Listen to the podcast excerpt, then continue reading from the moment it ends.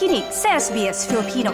Pakinggan niyo pang kwento sa sbs.com.au slash Filipino.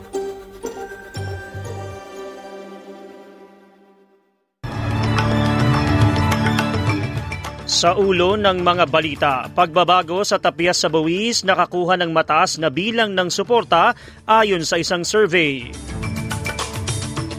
Bagong daong na mga asylum seekers sa Western Australia dinala na sa Nauru Detention Center. At sa Pilipinas, layover tour program pinaplano ng Tourism Department.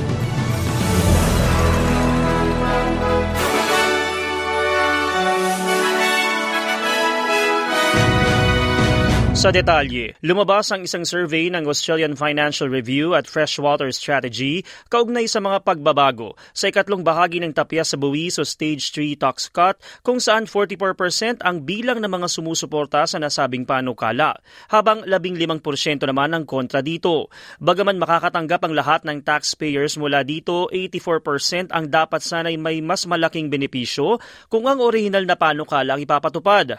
Samantala, lumabas din sa nasabing survey survey na nanguna ang Labor sa two-party preferred vote na nakakuha ng 51% kumpara sa 49 ng koalisyon, habang umabante din si Anthony Albanese na mas pinapaborang punong ministro sa 42% kumpara sa 38% ni Peter Dutton. Sa pahayag ni Ginoong Dutton sa Channel 9, sinabi nitong kaya lang lumamang ang Labor dahil umano sa pagsisinungaling.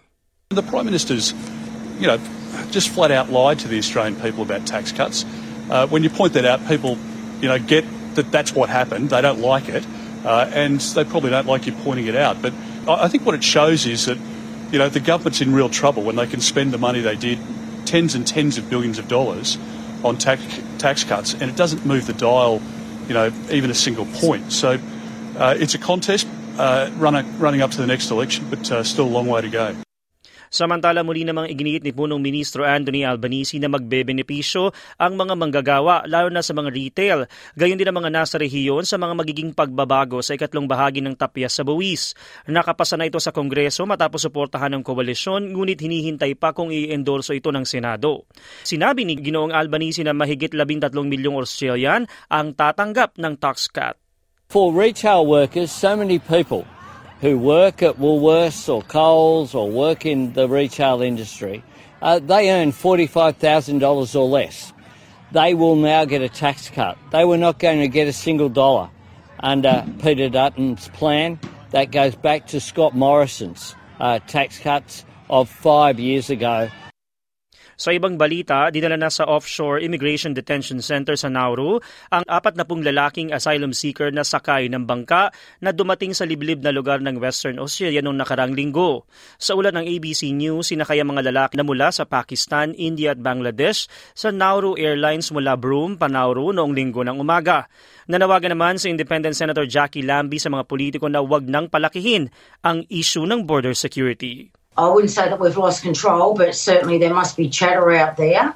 I'm yet to hear the Prime Minister making a huge statement out of this to give that a warning and say if you come here, you will end up in offshore detention and you will not end up in Australia. And I think that needs to be made very, very clear. And I suggest he get on with that um, as a sense of urgency, to be honest, because I can tell you now, you start getting those voter arrivals here, I'd say his government's all but over.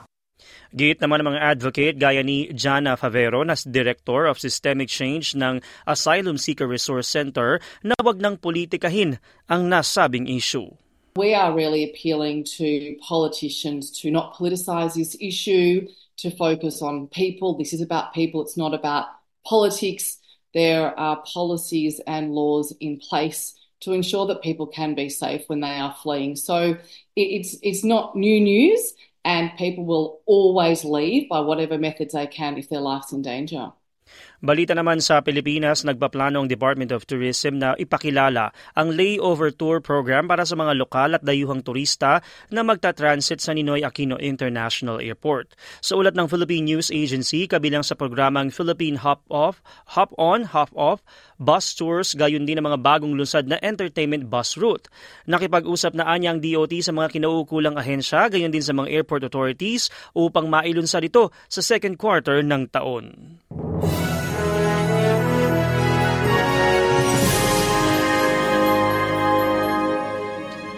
Sa palitan naman ng salapi mula sa Bangko Sentral ng Pilipinas, ang isang US dollar ma- maipapalit sa 56 pesos, habang isang Australian dollar naman katumbas ng 36.53 pesos. Ayon naman sa Reserve Bank of Australia, ang isang Australian dollar katumbas ng 65 US cents.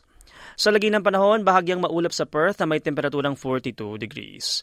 Maaraw naman sa Adelaide at 34. Maulap sa Melbourne at 23, maging sa Hobart at 22. Sa Canberra, maulan at 26. May mga pag-ulan din sa Sydney at 27.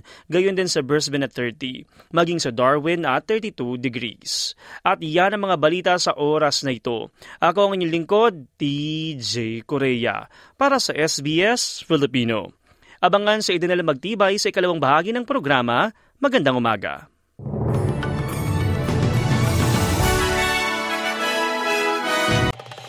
Nice yung bang makinig na iba pang kwento na tulad ito? Makinig sa Apple Podcast, Google Podcast, Spotify o sa iba pang podcast apps.